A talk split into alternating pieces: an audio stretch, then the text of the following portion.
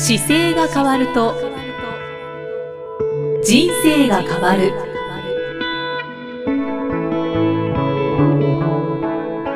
こんにちは、生きみえです。この番組では中野生態東京青山の院長姿勢治療科中野孝明先生が人生が変わっていく成功する姿勢力についてお話ししていきます。中野先生今回もよろしくお願いします。はい、ます。さて今回はまず、はい。リスナーの方からのご感想をご紹介いたします、中野先生はじめまして。いつもポッドキャストを会社の帰りに一駅分プラスアルファの25分ほどの間に聞かせていただきながら楽しく歩いております。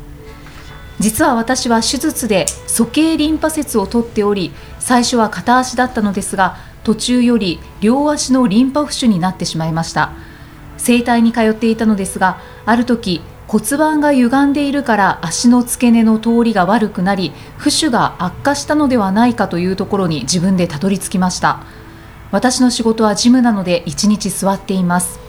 手術でお腹を切っており姿勢が悪いのも気になっていました。ポッドキャストを聞きながら仕事中8時間行き帰りの電車の中座骨を常に気にして座るようにしました。そして毎日帰りに先生の言うことを思い出しながら意識して歩くようになった結果1週間後に座骨を立てるということが分かるようになり2週間目にはその状態に自然にカチッとはまる感じが分かるようになりました。足の付け根が伸び肩や腰骨も外側に開いてきたのが分かるようになりました。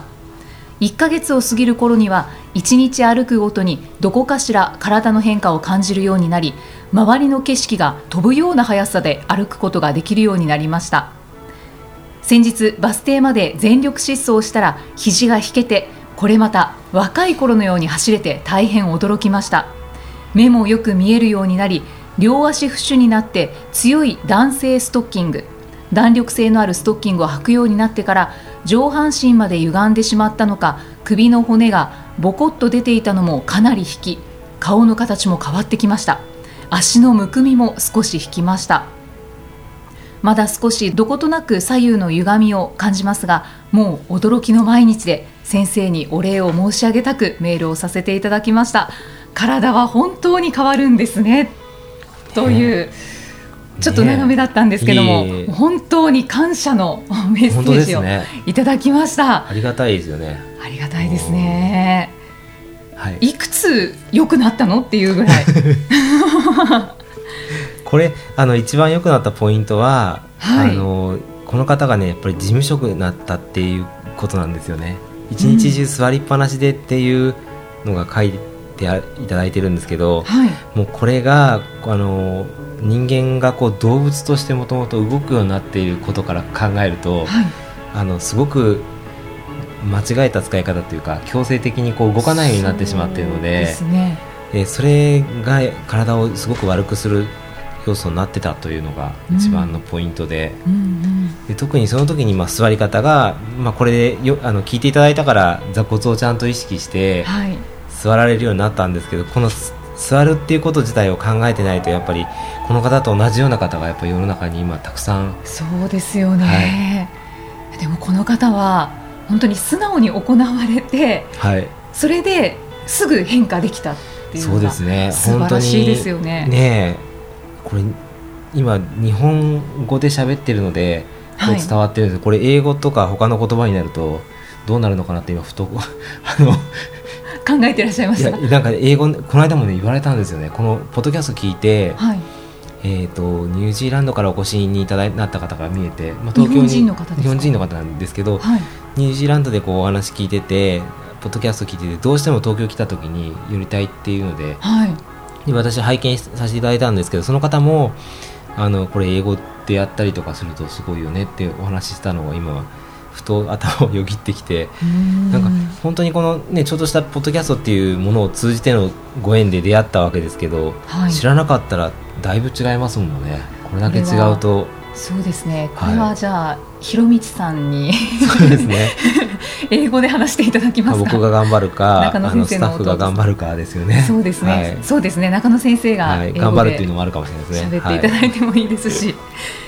ねいやーでもねやっぱりあの座り方とあとそこからこう体をまっすぐに使えるようになって生き返るの時にやっぱり体をご元取り戻せるようなサイクルになってきたんですよね、うん、そうですね。それで走れるようになったっていうのがまた文章力があるのでまたすごくあの もうどんどん良くなっていってるのが分かります。すね、目もよく見えるようになるっていうのは、はい、姿勢を正すと。あの目もねあの首の部分から目のところに神経がいくんですけど、はい、単純にその姿勢が悪い時って前を見てるよりはどちらかというと足元を見たりとか下をばっかり見る見るんですよね。でちゃんと体をまっすぐ起こしてきて例えば歩く時に1階じゃなくて2階の建物の高さぐらいに目線がいくだけでも視野って広がるので、はいはい、なのでそれを背伸びをするようにあえて合わせてまっすぐしていただいて歩かれるともう見えてるものが全く違うと思います。あそっかそういうのもあります、ね。はい、気づかなかったところをやっぱり見るようになってたりあと、事務職の方なんで当然近くのものを普段見ることが多いのが視点も視力も遠くを見るっていうことで、はい、あの目も悪に悪くなりにくいのでそこもすごくいいところですね。視界が広がったんですね、はい、いやぜひ続けていただいて、はい。ね、いつかお会いできるといいですよね。そうですね。はい。ラジオネーム AN さんからい。ただきました、はい、ありがとうございます。さあ中野先生今日は12月1日ということで、はい、まあ、今日から12月に入って冬も本番なんですけれども、はい、本格的に寒くなってくるとその体の動きに対する不調を訴える方も多くなりそうですよね、はい、中野先生のクリニックではいかがですか？あのやっぱりこの痛めた方っていう方がすぐ来るっていうよりは、あの痛めてしまったどうしようっていう連絡はよくいただきます。あの今来てる方がちょっと痛くなっちゃったんですよねっていうので、はい、あのどうしたらいいっていうアドバイスを求めて連絡いただいたりするんで、うんうん、じゃあこうやってしたらいいですよっていうのはお伝えしますね。あの痛める時ってこう気温の変化が激しかったりとかですねあの、はい、まあ、寒い時と暖かい時だと暖かい時の方が痛めにくいというのはやっぱりありまして。そうですよね、はい、動きやすいですし。そうですね。で筋肉がこう寒くなると硬くなるじゃないですか、はい、でその時にやっぱり体をどちらかというと緊張させる状態になるのでそれによってこう痛めやすくなるというのがあるんですけど、はい、ただですねこれ実は寒くなっても本当は痛くならないもんなんで 寒くなった時になんかおかしいないつもって思う方はちょっと直した方がいいところが体にある状況です。健康ではないということですね。そうですね。健康をどこに持ってくるかですけど、はい、まあ健康っていうのがもう一段階こう姿勢とか構造的な視点から見たときには直せる課題点が多分持ってると思いますね。ですから、まあ、寒さに負けない体の管理が大切です、ね、そうですね。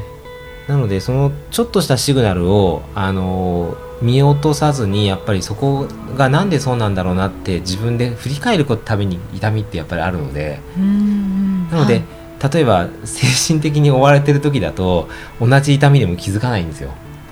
だからもうちょっとした自分の体の不調には全く感じることができなくて、はい、でただ私が見るとあこれ明らかにおかしいなっていう状態があってもまあ、ご本人は全く気づかずに、あの仕事ぶっ続けて突然倒れちゃうとかその方はやっぱり仕事になんでしょうね集中しすぎることによって自分の体に目を向けてこれない状態の方って結構多いので、うん、そうですね、はい、忙しい方多いですもんね。特にその仕事でやりがいを持っている状況の年齢の30代40代の方なんかは特に多いですよね。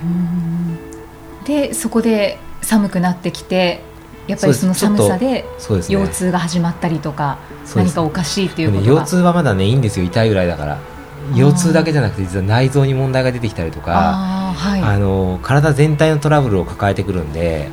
うん、腰が痛い足が痛いあの肩が上がらにくいっていうのはやっぱ一個のシグナルなんですけど、うん、まあ分かりやすいから分かりやすいんですけど、はい、これってやっぱりそれだけじゃなくて体全体として本当はライフスタイルからこう見直した方がいいですよっていう警告なので、はい、その時にあそういえばしょっちゅう肩が毎年冬痛くなってきてるなって振り返った時にですね小学生の時にはならないわけですよ。そうですね。だからその毎年冬になったらおかしいっていうこと自体がもうそもそもシグナルとしては何かメッセージを体は出しているので、本来の部分を見直さないとですね。なので1日の使い方とか1週間の中のやっぱり時間の使い方でどう体を使ったらいいかっていうのをもう一回見直さないといけないというふうに捉えていただくと今日のあの喜びの声のようにですね、はい、こう歩き方とか座り方が全部変わるだけでもあの全く違う多分冬を過ごされるかと思うので先ほどのあの AN さんだと、ねはい、きっと気分も全然違うと思います、ね。はい、ね、思い出しました。AN さんでセミナー一回来ていただいたんですよこの後に。あなのでこの間多分お会いしてるんで、はい、あの本当に喜んでいただいたのをよく わかあの思い出し思い出しました。はい。でやっぱりこの犬さんのような方が少しこう聞くラジオポッドキャスト聞くことによって増えてくると、うん、本当にあの自分の体にこう目を向ける習慣があったり、うん、それがちょっと増えてきてやっぱり少しずつね大事な方にこうちょっと伝えてあげたりとかが広がっていくと、はい、あの自分で自分の体をちょっとこうマネジメントするというか、うん、意識できるようになるのかなと。そうですよね、はい、先生はそれも考えてらっしゃいますもんね。そうですね。やっぱりそれが一番ねいいですよね。はい、はい、はい、広がりも早いですしね。そうですね。まあただえ本来はその自分のライフスタイルを見直すっていうところが基本になるとは思うんですけれども、はい、まあ、寒くなってくるとその痛みが発生するという方もいらっしゃるので、はい、どうなんですかね？痛み出すと、はい、温める冷やすとかこれあのね温めた方がほとんどの場合はいいです。やはりそう、ね、はい、温めた方がいいです。なのでお風呂入った時のは楽に感じるので、うん、普段例えばすごいざっくりだといつもこうなんか怖いなと思う方はゆっくりお風呂に入る時間を増やすだけでも、うん、体は楽に感じる方が多いです、ね、そうですよね、うん、で体自体も柔らかくなりますしね。そうですね。その後にあのちゃんとこうストレッチとか少しできるとなおいいですけど、はいうんうんうん。その寒くなってきた時にするといいおすすめのストレッチっていうのは何かありますか？どれどれもねいつもと一緒になっちゃうかもしれないですけど。やっぱり変わらず。そうですね。だから背伸びをしていただくこととかあのー、床にこうなんでしょうね。座って足の裏を合わせて前に倒すっていうストレッチなんかもよく本に載してますけど、はい、普段なんでしょうね。足を揃えて、まあ、日常生活の中でやらない動きを温めた時にちょっとやるというのが一番理想なので、うん、やはり寒くても暑くても変わらずそうですね。しっかりストレッチをすることが大事ですね。そうですね。そうすると自分の中でこう動きにくいところがあったり、はい、ここは伸びないなっていう動きがあると思うのでそれを丁寧に本来は見ていければ自分で動かしていけるので。うん体と会話をするっていう時間をちょっと増やすっていうことがやっぱり一番。そうですよね、はい、大事ですよね、はい、ただ腰痛とか肩こり、はい、痛みが出た時にストレッチをするとまたより痛めるんじゃないかっていう心配もあったりするんですけど。そうですね。あの例えば痛みが出ましたどうしたらいいですかっていうのをその今すぐに痛めた場合だったらあのポイントはですね、はい、昔の常識と今とちょっと違うのは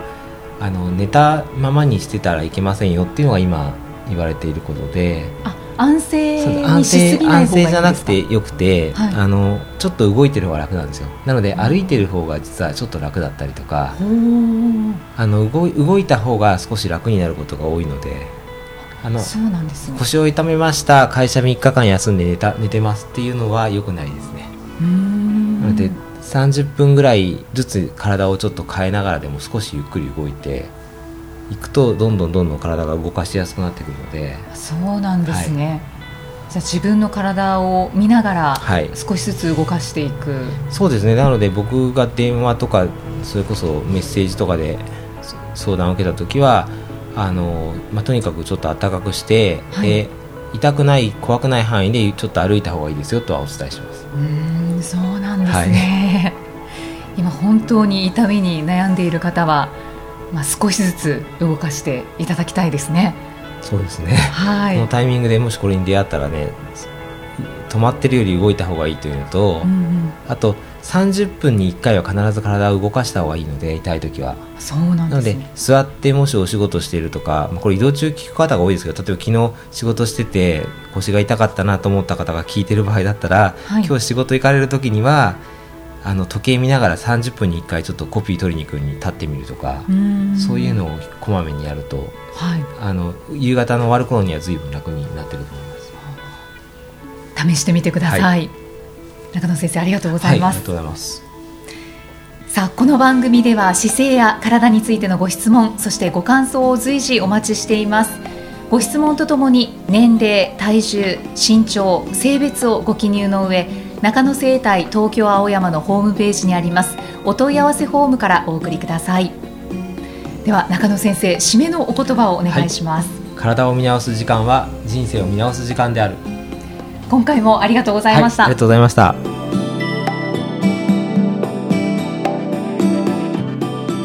この番組は提供中野生態東京青山